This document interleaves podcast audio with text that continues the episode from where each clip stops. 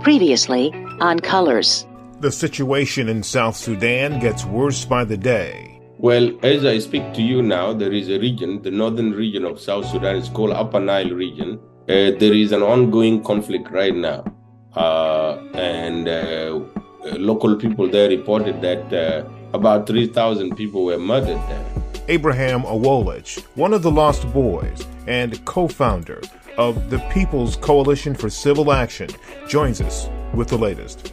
Coming up in this episode of Colors. Something remarkable just happened in Oakland, California. Here you have, as you mentioned, this daughter of refugees, the second generation um, Hmong uh, woman who was able to get elected to one of the biggest cities in California um, as mayor, and in a city that doesn't really have a large Hmong population. So I sort of set out wanting to know how did she do that? New York Times correspondent Amy Qin joins us with this amazing story. That's coming up in this episode of Colors. Simmering racial tensions. Segregation now and tomorrow and forever. Fighting injustice. I have a dream. Conflict looming. Brutality exposed. I can't breathe. I can't breathe. The search for solutions starts here. From WTOP in Washington, D.C. This is Colors, a dialogue on race in America. Check the mic and make sure it sound right, boys.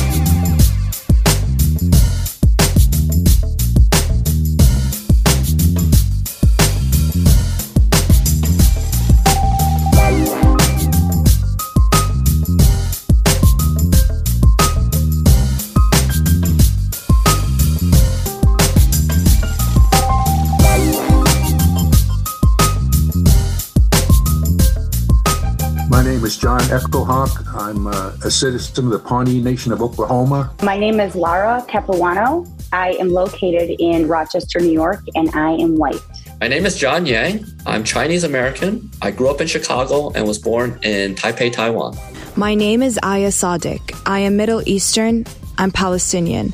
I'm JJ Green. I'm black.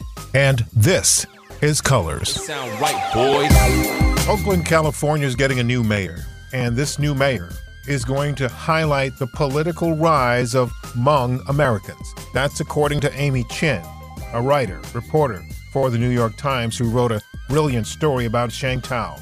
She's the daughter of refugees and will become the most prominent Hmong American politician when she leads that California city of 440,000 residents.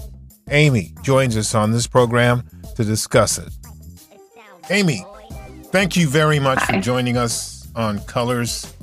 You wrote an absolutely fascinating piece not long ago, um, and it's called Oakland's Next Mayor Highlights the Political Rise of Hmong Americans, and it's about Sheng Thao. She was the daughter of refugees. And what made this story so fascinating for me is the, the generational aspect of this and the way in which you put this we used to say on paper, but of course, this is a whole different time now, the way you put this story together. When you wrote the story, what, what was going through your head? What were the elements that you wanted to share, you wanted us to get from the story that you wrote?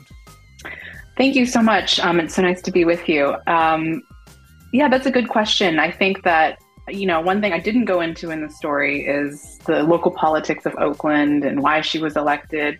Um, but what I thought was really interesting was that, you know, there you ha- here you have, as you mentioned, this daughter of refugees, the second generation um, Hmong uh, woman who was able to get elected to one of the biggest cities in California um, as mayor, and in a city that doesn't really have a large Hmong population. So I sort of set out wanting to know how did she do that. Uh, I think that a lot of it has to do with local politics. You know, she's a pretty progressive candidate, has strong support from labor unions. But I was surprised as I kind of dug into it to learn that a lot of it was also because of this Hmong network nationwide that she was able to t- tap into. She herself is from uh, grew up in Stockton, California, which has a large Hmong population. But um, one thing that I was really interested to learn was that, you know, as part of her campaign, she even went to Minnesota and Wisconsin to do some campaign stops there to uh, talk to the Hmong community to get support from them to raise money. They ended up contributing one fifth of her um, campaign funds, uh, which I thought was really interesting. Wow. So, yeah, I really wanted to basically show how this group, um, you know, the, the background of this community that really arrived in the US relatively recently and how they've been able to make this mark politically in a pretty short amount of time. That's the thing that sort of fascinated me because I guess this is probably what since the 70s or whatever. Um, maybe maybe a little earlier um, that this mm-hmm. community mm-hmm. began to, began its rise in this country, but um, so Oakland. Let, us kind of look at Oakland for a minute because you know it wasn't, and I'll, I'll admit this, it wasn't until not too long ago that I realized the Oakland that we have today is not the same Oakland that I grew up with, which was back in the 70s, et cetera. Explain to us what Oakland is now.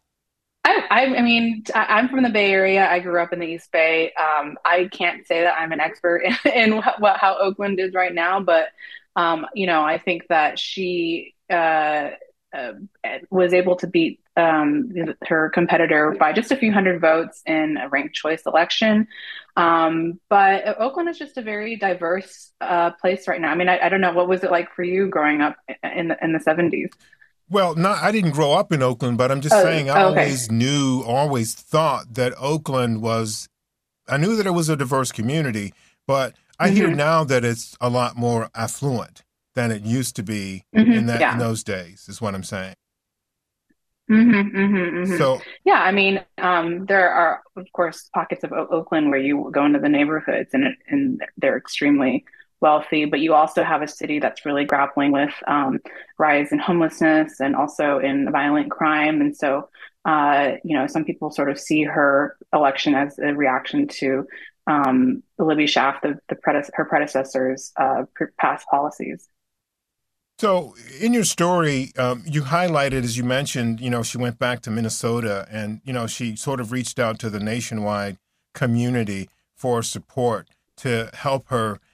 And so, is that a thing? Is that a, is that a normal thing to your knowledge? And I know you're probably not a political expert either. I know I know you do write about some of this sometimes, though. But is that normal to do? You're right. I'm really not a political expert. I was based in Asia for the last decade, but um, from my understanding, it is normal. I mean, you know, you do often see candidates go outside of their jurisdictions to try to get support or fundraise.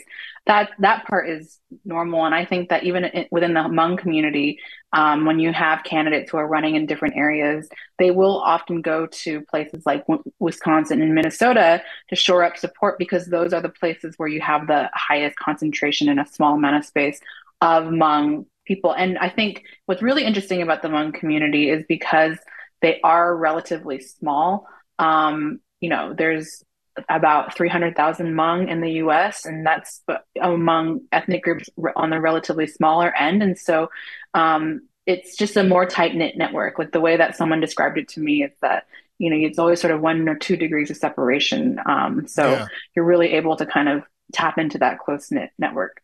Yeah, you know, another thing that you wrote about in your story that I thought was great, you talked about how they've improved their standing over the years.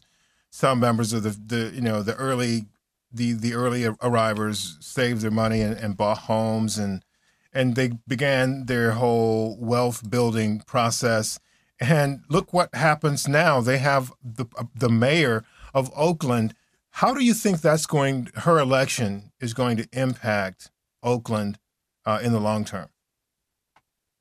Well, I think that you know um, it's really interesting to this community is the background of the community is really important to understand in the broader context. We know that they basically the Hmong they um, are most most of the Hmong in the U.S. came from Lao, and in Lao, the U.S. was fighting, the CIA was fighting a secret war alongside what was happening in Vietnam. But the reason because it was a secret war, a lot of the Hmong when they eventually migrated to the US as refugees, unlike the Vietnamese, people didn't really understand the role that they played there. And also, many of them didn't come with very transferable skills because they were mostly agrarian farmers. And so they really started, even compared to Vietnamese refugees, they the Hmong really started with nothing. And it was really difficult for them to work their way up. It was just by dint of extreme hard work um, on on the part of the first generation, and that's definitely the case for Sheng Thao's parents. And she described when I interviewed her, you know, the sort of challenges that they face financially and otherwise um, when she was growing up in Stockton. And so I think that she comes into the office in Oakland with a really acute um, and personal understanding of what it is, what lot, many of these issues are. You know, at the time that she was describing to me um, how she gave birth at age 20 um, when she was homeless because she was in an abusive relationship and had left that abusive relationship. Um, and you know, a lot of these issues that I think that she's dealing going to be dealing with as mayor of Oakland, she's experienced herself personally. Yeah, that is a really remarkable um, part of this story. So, um, so I was going to ask you to tell me a little bit more about her personally, you know, but you've, you you sort of started that process. But I want to ask a few more specific questions about her. Can you describe how she, her, her personality, how you perceived her when you were talking to her and interviewing her? What stood out the most to you about her? Uh, I what stood out the most to me is, you know, she's only a few years older than me. She's 37. She's very personable, bubbly, easy to ch- chat with. Um, and I think she has clearly a very, she's very confident and also I think self-assured and, and, you know, willing to talk about her background. It feels like really openly in a way that, um, you don't often see with uh, certain politicians. You know, it, it does. It feels like she's read. She's she's willing to get into the sort of downsides. She re- really readily admits that her she didn't she grew up mostly outside of the Hmong community and has really only reconnected with that culture relatively recently. Um, and so, yeah, I mean, I think that she is just of this millennial sort of generation. That's really the sense that I got from her. And she's, you know, really uh, an up and coming politician.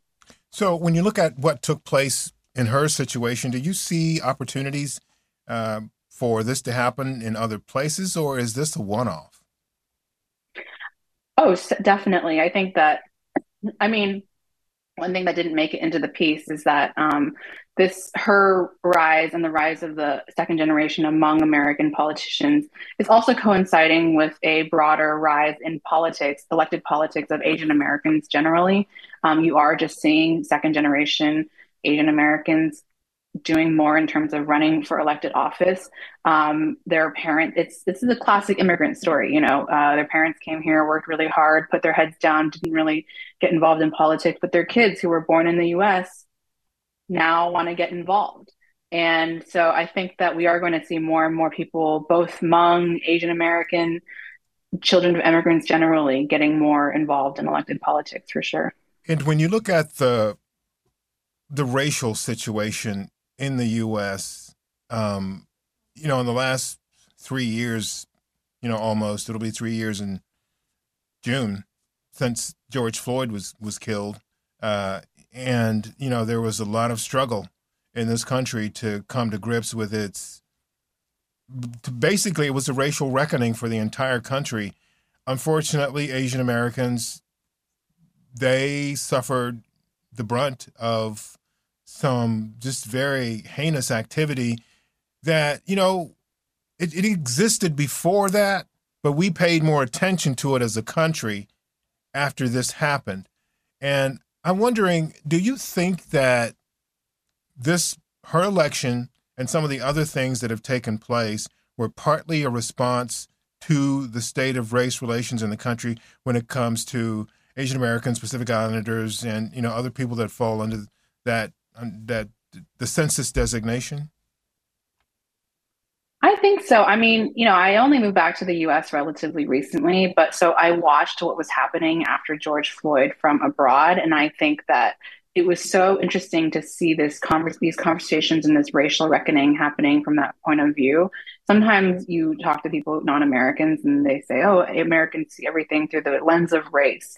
But I'm really proud, um, you know, that we're having these conversations that are often very difficult, very not always productive, but are necessary. And certainly with uh, everything that was happening with the AAPI community here, I mean, growing up myself in California, Um, I never really would have identified so much as Asian American, or maybe wasn't that strong of an identity. But I think in the last few years, you're really starting to see a coalescing of the Asian American identity and people starting to probe what does it mean to be Asian. Um, and so I think that yeah, Sheng Thao, her election um, is a big big part of that, and I think we're only going to start to see that identity grow stronger. You know, I know that you're a reporter and I know I'm talking to you about your work, but you're a human being too, and so am I, and I'm a reporter, and I want to ask you this question. If you can't answer it and you're not comfortable with it, say so. I will apologize and we'll move sure, on. But sure. I just want to know: Were you impacted by personally what has taken place in these last three years? Of course. I mean, I am an American even when you and I feel that even more so when I'm not in America. Um, you know, and so I was riveted and horrified and all the feelings about the conversations that were happening and what was happening back in the US. Um, and certainly with um, you know the recognition of the violence and the microaggressions that were happening especially against the asian community you know i have relatives and parents and um, friends in the that community in the U.S. as well. And so, of course, you're going to worry, worry about their safety when you hear about what's happening. So, um, the short answer is, yeah. Yeah, you know, um, you're. Thank you for answering the question first of all, and you know, this is it makes me wonder. You know, have we learned anything in this country? You know, from this because there was a lot of turmoil, as you've mentioned, and, you know, on colors, we've covered this time and time again. But one of the things that really concerns me at this point is basically the fatigue factor, the ally fatigue that I have noticed. People who are on board with, you know, helping to fix and right wrongs and this, that, and the other, a lot of those folks have gotten tired of it. And a lot of those folks have moved on. Uh, have you sensed any of that?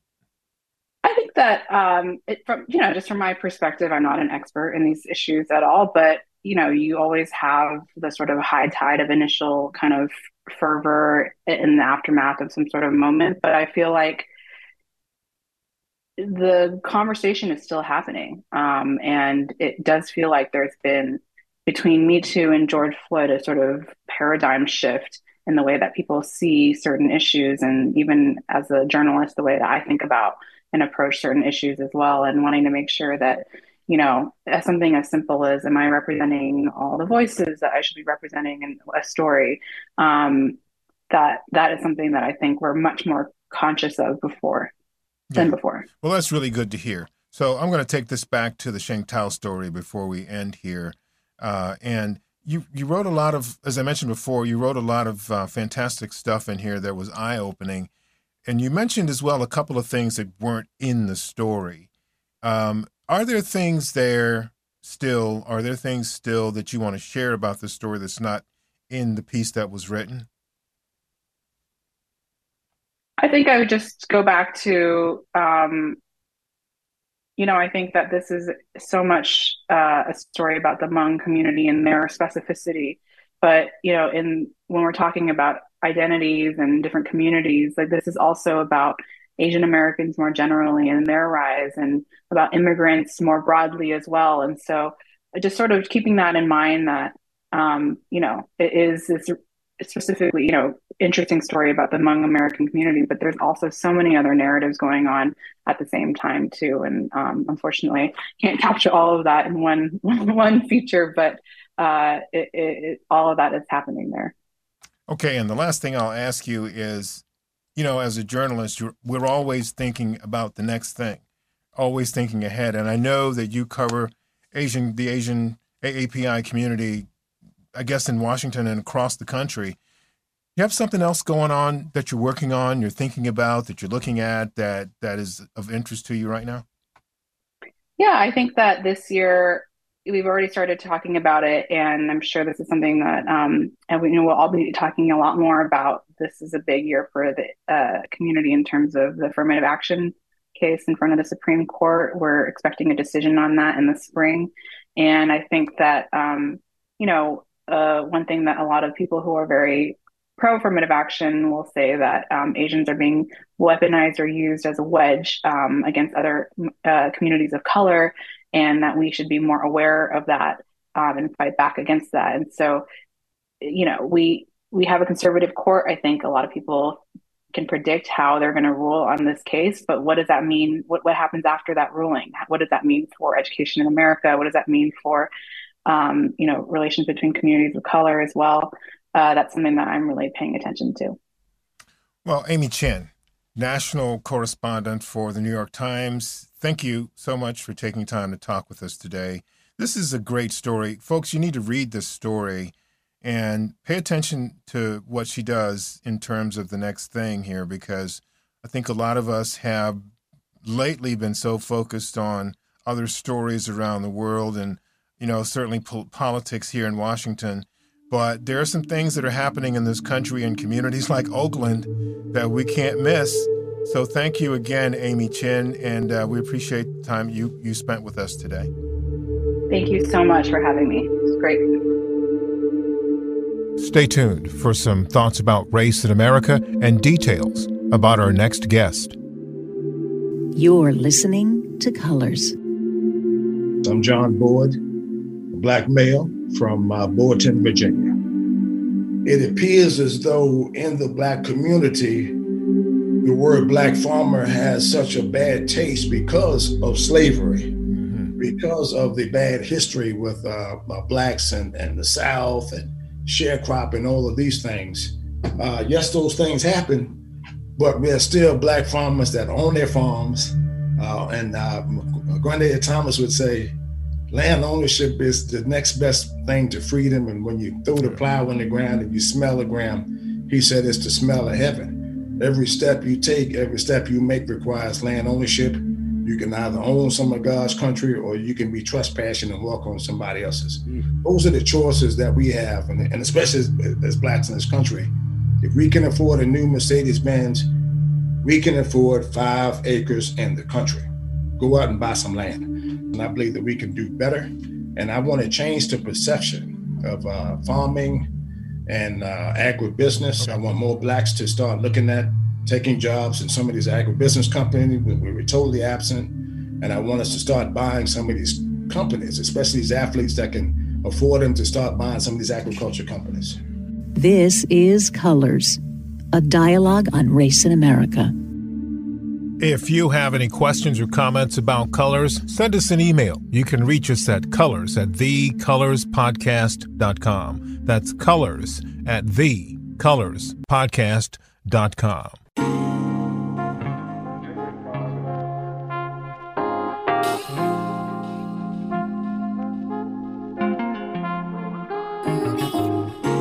My name is John Echohawk. I'm uh, a citizen of the Pawnee Nation of Oklahoma. My name is Lara Capuano. I am located in Rochester, New York, and I am white. My name is John Yang. I'm Chinese American. I grew up in Chicago and was born in Taipei, Taiwan. My name is Aya Sadiq. I am Middle Eastern. I'm Palestinian. I'm JJ Green. I'm black. And this is Colors. Coming up in our next episode of Colors. I'm Mitchell Miller and I'm white. I've known Mitchell Miller for almost 20 years. He's a fellow journalist and a darn good one. But our paths almost crossed years before. He's going to talk to us about that, and he's also going to talk about his family's path into America and where he grew up. I grew up in a white suburb of Michigan that I've half jokingly called Wonder Bread Land. I've now lived a long time in D.C., where I'm happy to say our daughter has grown up in a much more diverse environment. I have no regrets about where I lived as a kid, but my life is richer for having lived in the district. And yes, I still remember the magic of going to my job downtown and hearing the alluring sound of DC's own go go music for the first time.